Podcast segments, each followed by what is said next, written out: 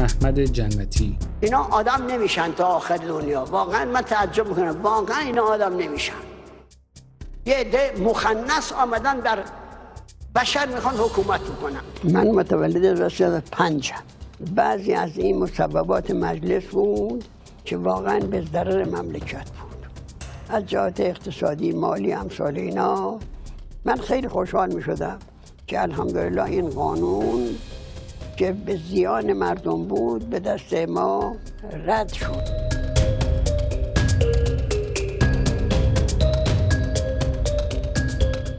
در ایران هشتاد و چند میلیون نفری، دوازده نفر در فرایندی غیر دموکراتیک و غیر شفاف هر قانونی رو که به صلاح خود یا نظام حاکم نمیدونن رد میکنن. تبعیض سیستماتیک و نقض حقوق بشر، حذف منتقدان از ساختار نظام و تثبیت ولایت فقیه محصول شورای نگهبانه و بعیده حتی با مرگ رهبر کنونی تغییری ملموس در این رویه ایجاد بشه. رد صلاحیت گسترده شهروندان در انتخابات مجلس شورای اسلامی، خبرگان رهبری و ریاست جمهوری از نمونه‌های بارز نقض حقوق شهروندی توسط این نهاده. در چهل سال گذشته، نهاد انتصابی شورای نگهبان با ارائه تفسیرهایی از اسلام و قانون اساسی مقابل هر گونه تغییر در جهت دموکراتیک شدن ساختارها ایستادگی کرده. به نظر میرسه هراس جمهوری اسلامی از نقد این شورا به دلیل نقش کلیدی اون در تثبیت ساختارهای نظامه. علی خامنه‌ای: یکی از غلط‌ترین کارها در این زمینه حمله به شورای نگهبان است. احمد جنتی: بعد اگر بپرسید چگونه می شود ولایت فقیه را زد، میگویم دقت کنید، میگویم در قانون اساسی اون چه موجب قوام و بقای ولایت فقیه هست شورای نگهبان است. فوکویاما داره میگه اون چه در قانون اساسی اون چه موجب قوام و بقای ولایت فقیه است شورای نگهبان است. اگر بتوانید این رکن را از قانون حذف کنید ولایت فقیه هم در یک رفراندوم از بین میرود.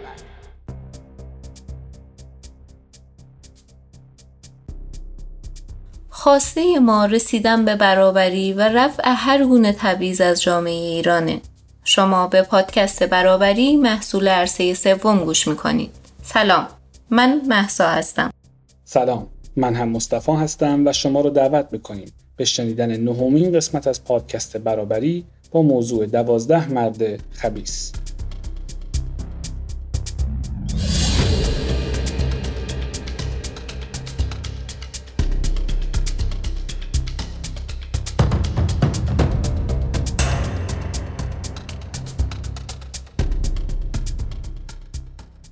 قبل از هر چیز باید اشاره کنم که در حال حاضر فقهای شورای نگهبان رو احمد جنتی، صادق لاریجانی، احمد خاتمی، سید محمد رضا مدرسی یزدی، علیرضا اعرافی و محمد شبزنده‌دار تشکیل میدن و هادی طحان نظیف، محمد دهقانی، سیامک رهپیک، فضلالله موسوی، محمد حسن صادقی مقدم و عباس علی کدخدایی هم جمع حقوقدانان این شورا رو تشکیل دادن. ولی ما تو این قسمت نگاهمون به زندگی و مواضع چهره‌های سرشناس و اثرگذار این شورا در چهار دهه گذشته خواهد بود. تو این چهل و یک سالی که از انقلاب پنجاه و هفت گذشته، رد پای این شورای دوازده نفری مردانه رو میشه تو هر تغییر و تحولی دید. از تصویب قوانین تا تعیین و تغییر نتایج انتخابات و قرائت‌های خاص از آزادی‌های مدنی، سیاسی و مذهبی. در ظاهر ممکنه تعداد کمی از میلیون‌ها شهروند ایرانی مستقیماً طعم تلخ تصمیمات شورای نگهبان رو چشیده باشن، ولی اگه دقیق‌تر بشیم می‌بینیم که خیلی از تصمیم‌گیری‌های این شورا رو زندگی روزانه تک تک ماها اثر گذاشته. ابراهیم یزدی، دبیر کل سابق نهضت آزادی: ما می‌گیم این شورای نگهبان، این آدم‌ها به دلیل تخلفات آشکار قانونی و دینی صلاحیت دخالت دیگه ندارد. کما اینکه وقتی که به بنده من صلاحیت و در انتخابات مجلس هفتم رد کردن، به من گفتن که عدم التزام و اعتقاد به دین مبین اسلام، سوء شهرت در حوزه انتخابیه که در تهران باشن، عضویت در نهضت آزادی ایران و عرض کنم که ارتداد. زنان، کودکان، اقلیت‌های ملی، قومی، مذهبی و جنسیتی از مهمترین قربانیان تصمیمات این شورا بودند که تا امروز هم معمولاً از دستیابی به حقوق ابتدایی خودشون محروم شدند.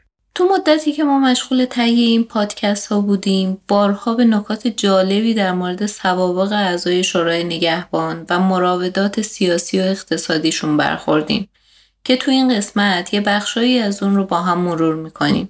ابراهیم یزدی، دبیر کل سابق نهضت آزادی. قانون ما نگاه کردیم بند چهار ماده سی میگوید کسانی که به حکم یک دادگاه صالحی محکوم به ارتداد شده باشن اینا حق ندارن.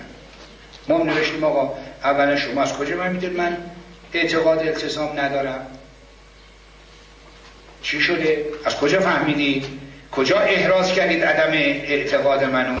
خب اگر میگویید دادگاه منو محکوم کرده بود ندادم این چی متعلم؟ ما هم رفتیم به دادگاه شکایت کردیم، گفتن آقا ما اصلا به این دادگاه حضور پیدا نمی کنیم. خب چرا؟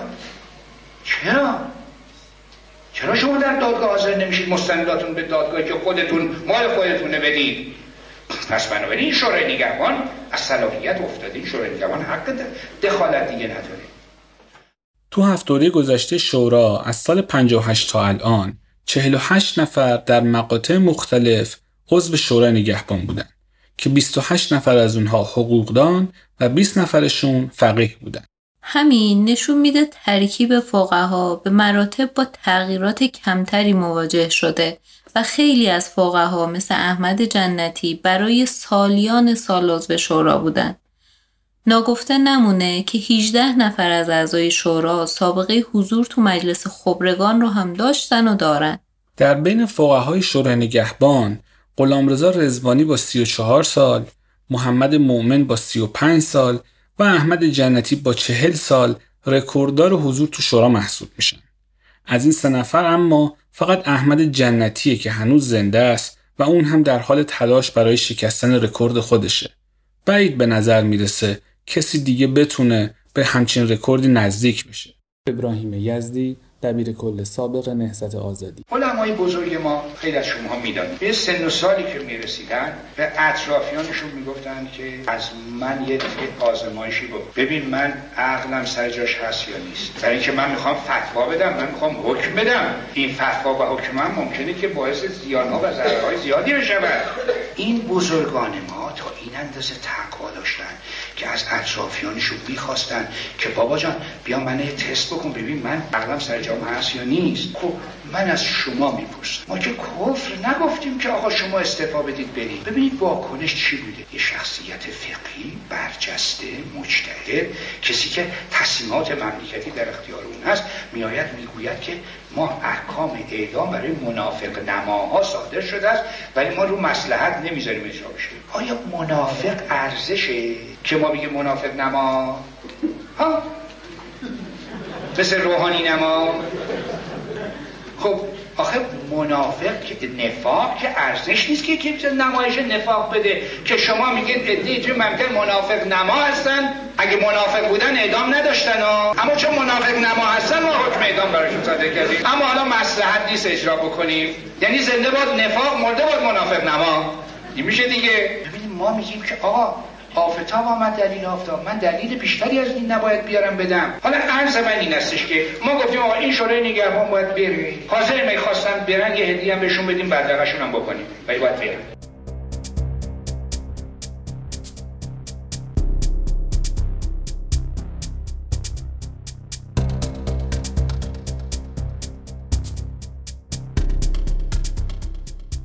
مورد بعدی برمیگرده به نقش تعیین کننده رؤسای قوه قضاییه. هر سه رئیس سابق قوه قضاییه یعنی شیخ محمد یزدی، صادق آملی لاریجانی و محمود هاشمی شاهرودی عضو شورای نگهبان هم بودن. یعنی هر کدوم از اینا علاوه بر این که شش نفر حقوقدان رو برای عضویت تو شورا به مجلس معرفی می‌کردن، تو مقاطع خودشون هم عضو شورا بودن.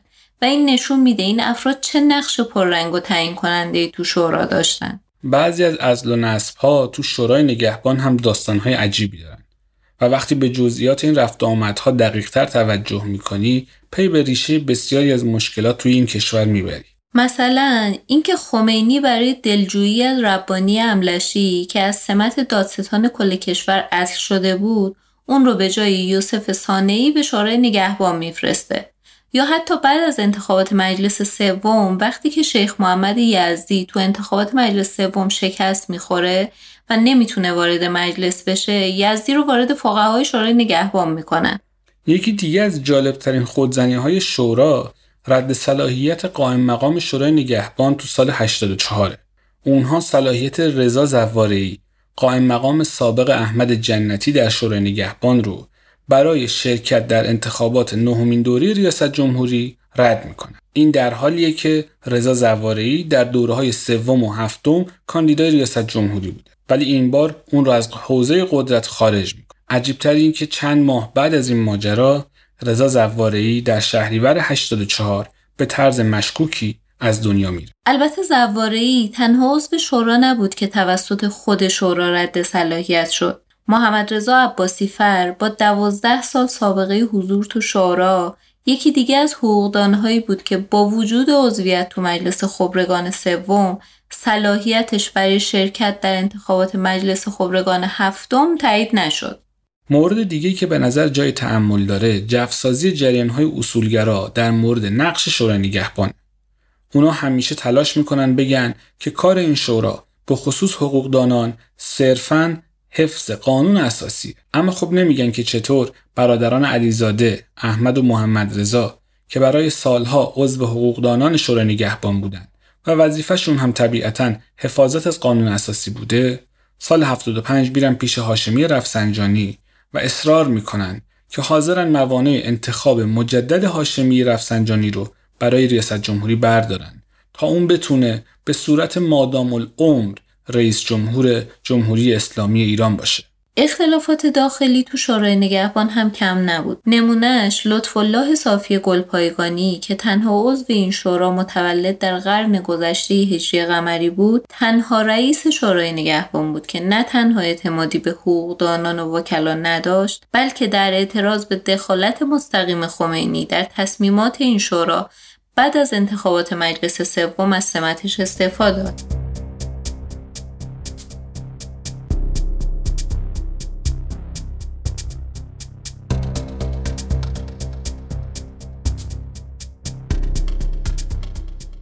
کاسه کوزه رو همه سر من میخوان بشکنن. اینجا دوازده نفرن، من یه دوازده همم. احمد جنتی منتهاشان این به هر دلیل چون دلشون میخواد من یه تصفیه حساب کرده باشن یا همه را حساب من میزن. نیست اینجور. من خیلی وقتا اصلا با بعضی دوستان حرف اون میشده جا اون میخواست مثلا تایید کنم مثلا رد بکنم، اون باز رد بکنم مثلا تایید بکنیم. نجات الله ابراهیمیان، سخنگوی سابق شورای نگهبان: من بوزون عرض کنم که در دوره‌ای که بودم بر رأی خودم و رأی اکثریتی که اونجا وجود داشت پافشاری کردم و اینی که ایشون رسما بتونن در جلسات بگن نه نظر من اینه، من شاهدش نم. ایشون ممکنه خب ایشون به خاطر سابقه شون، جایگاهشون و گاهی اوقات نظرشون توسط بقیه مورد احترام قرار بگیره، رأی اونا رو تغییر بدن، ولی خب من خیلی وقتا شده با رأیشون مخالفت نظرشون مخالفت کردم، چه بسای اکثریتی هم من همراه اکثریتی بودم و خب تغییرم نکرد. نجات الله ابراهیمیان یکی دیگه از حقوقدانان شورای نگهبان بود که در اعتراض به مداخله‌های احمد جنتی در شورای نگهبان در دی ماه نود و چهار و همزمان با اعلام نتایج رد صلاحیت کاندیداهای دهمین دوره انتخابات مجلس از سخنگوی شورای نگهبان استعفا کرد و شورا رو به اعمال تبعیض علیه شهروندان ایرانی متهم کرد. نجات الله ابراهیمیان، سخنگوی سابق شورای نگهبان: دوستان عرض کنم که ببینید برای ایشون به خاطر سالهای سال کار در کسوت فقیه شورای نگهبان و دبیر شورای نگهبان یک ساختار و چارچوب ذهنی شکل میگیره. برای من که تازه اونجا میرم و از دادگستری و از قانون، حکومت قانون، شورا، نقش دبیر در نهادهایی که شورایی اداره میشه تصور ویژه‌ای دارم، خود به خود با اون نگاهی که حاصل تجربه است و این نگاهی که حاصل نگاه به برخی از اصول و مبانیه امکان داره برخورد پیش بیاد و اینم طبیعیه و این برخوردم پیش اومد.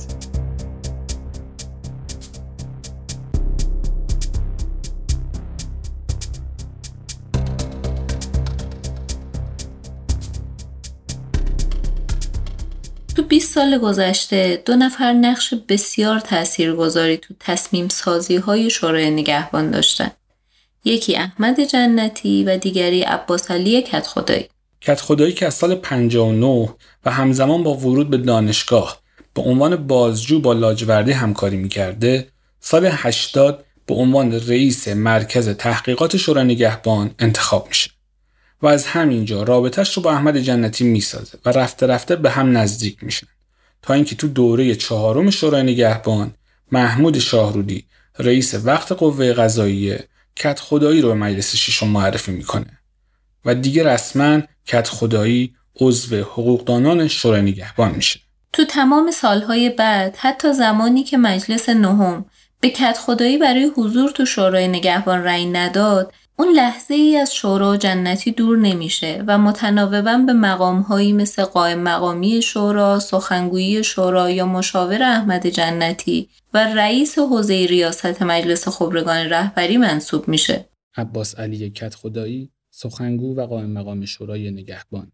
حضرت آیت الله جنتی هم یک رأی دارن و گاهی اوقات من این رو گفتم در جایی هم، مثلا حالا به هر حال رایزنی میکنن دیگه، همه در همین جا هم که نشستیم اگر میخوایم رأی بدیم من با ایشون صحبت میکنم، میگم به نظر ما این درسته، به خانم میگم این درست هسته، شاید به شما بگیم، شما میگه نه این درسته، این مشورت ها هستش. یه وقتایی حضرت آیت الله جنتی به من فرمودن شما رأی نمیدید مثلا نسبت به این مسئله، میگم آه. من نظرم یه نظر مخالف نظر شما هستش، نه منم رأی نمیدم. اگه به آمار تایید و رد صلاحیت‌های هر کدوم از انتخابات‌های ریاست جمهوری، خبرگان و مجلس نگاه کنیم، به راحتی میتونیم تأثیر مدیریت دوگانه جنتی و کدخدایی رو تو سیر تحولات شورای نگهبان ببینیم. بیشترین درصد رد صلاحیت تو انتخابات‌های ریاست جمهوری با نود و نه و شش دهم درصد مربوط به انتخابات دوازدهمه. این عدد تو انتخابات مجلس شصت و یک درصد بوده که مربوط به مجلس دهم میشه و تو انتخابات خبرگان هم هفتاد و نه درصد بوده که مربوط به پنجمین دوره این مجلسه. به عبارتی هر چقدر از عمر جمهوری اسلامی گذشته و جاپای جنتی و همفکراش تو قدرت محکمتر شده، میزان رد صلاحیت‌ها زیاد و زیادتر شده و دایره بر غیر خودی های نظام تنگ و تنگتر. حسین احمدی نیاز، وکیل و فعال حقوق بشر. طبق قانون اساسی شورای نگهبان از شش نفر فقیه که مستقیما توسط رهبر انتخاب می شوند و شش نفر حقوقدان که توسط رئیس قوه قضاییه معرفی می شوند به مجلس شورای اسلامی که از بین دو برابر یا ده نفر از شش نفر ده نفر توسط رئیس قوه قضاییه انتخاب میشن. این ده نفری که توسط رئیس قوه قضاییه انتخاب میشن به تبع کسانی خواهد بود که همراه و همگام با سیاست‌های رهبری باشند، برای اینکه طبق بند یازده اصل صد و ده قانون اساسی و اصل صد و پنجاه و هفت همین قانون رئیس قوه قضاییه منصوب مستقیم رهبر هست. بنابراین رئیس قوه قضاییه یک فرد مستقل نیست بلکه وابسته، کارگزار و منصوب رهبری در ایران محسوب میشه و به تبع در چارچوب سیاست‌های کلی رهبری گام برمی‌دارد.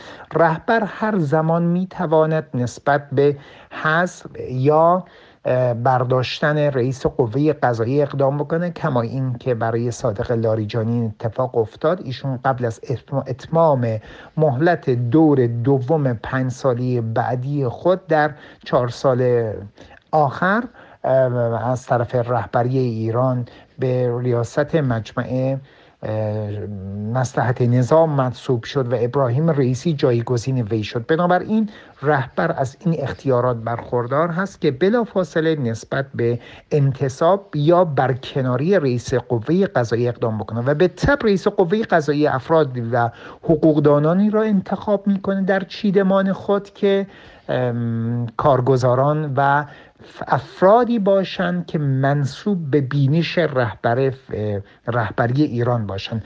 با در نظر گرفتن سوابق چهل و یک سال گذشته شورای نگهبان در باب حقوقدانان ملاحظه می شود که در نود و نه درصد از چیدمان حقوقدانان شورای نگهبان معمولا افرادی انتخاب و گمارده می شوند که همراه و همگام با سیاست‌های دولت سیاست‌های رهبری ایران باشند.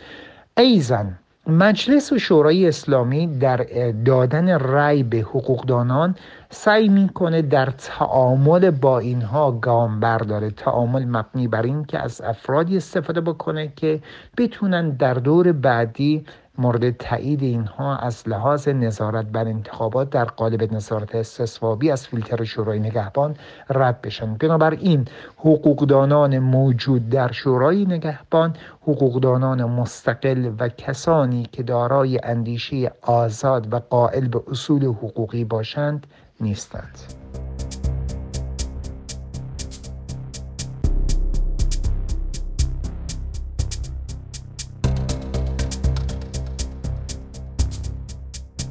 اگه یادتون باشه تو قسمت قبل از نیمکت ذخیره‌های شورای نگهبان حرف زدیم و گفتیم که پژوهشگری شورا به ریاست سیامک رهپیک حالا محل آموزش نسل جدید شورا شده.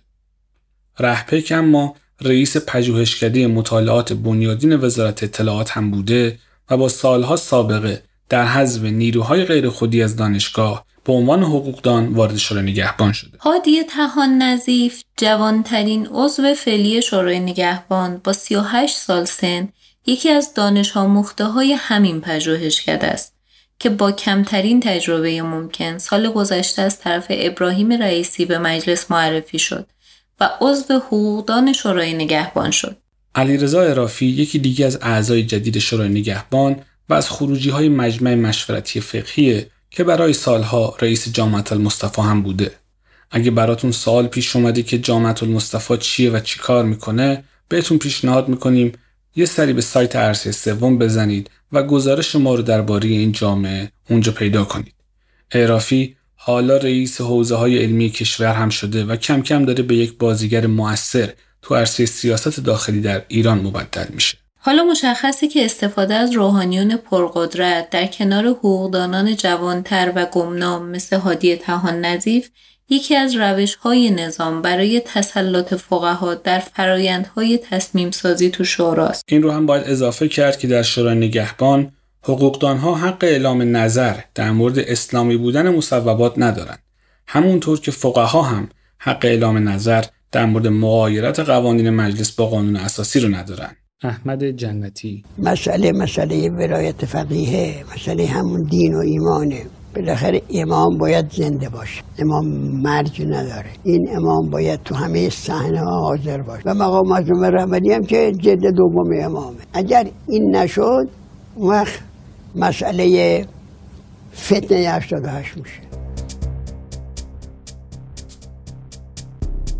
توی نه قسمت گذشته ما سعی کردیم یه تصویر کلی از نقش شورای نگهبان در نقض سیستماتیک حقوق بشر، نقض آزادی‌های سیاسی و مدنی، مهندسی انتخابات، تقویت نهاد ولایت فقیه و سایر ساختارهای غیر دموکراتیک نظام از طریق تفسیرهای هدفمند قانون اساسی ارائه کنیم. در مورد ساختار شورا و بودجه‌های میلیاردی صحبت کردیم و از روند تبدیل این نهاد دوازده نفره به یک تشکیلات عریض و طویل فراقانونی گفتیم که حالا به یکی از مهمترین موانع گذار به دموکراسی در ایران بدل شده. اما چطور میشه از این سد عظیم با تمام حمایت‌های فراقانونی و قانونی که ازش میشه عبور کرد؟ چطور میشه دست این شورای مردانه غیر مردمی رو از سرنوشت میلیون‌ها ایرانی کوتاه کرد؟ نظراتتون رو با ما به اشتراک بگذارید. شما به پادکست برابری محصول عرصه سوم گوش میدید.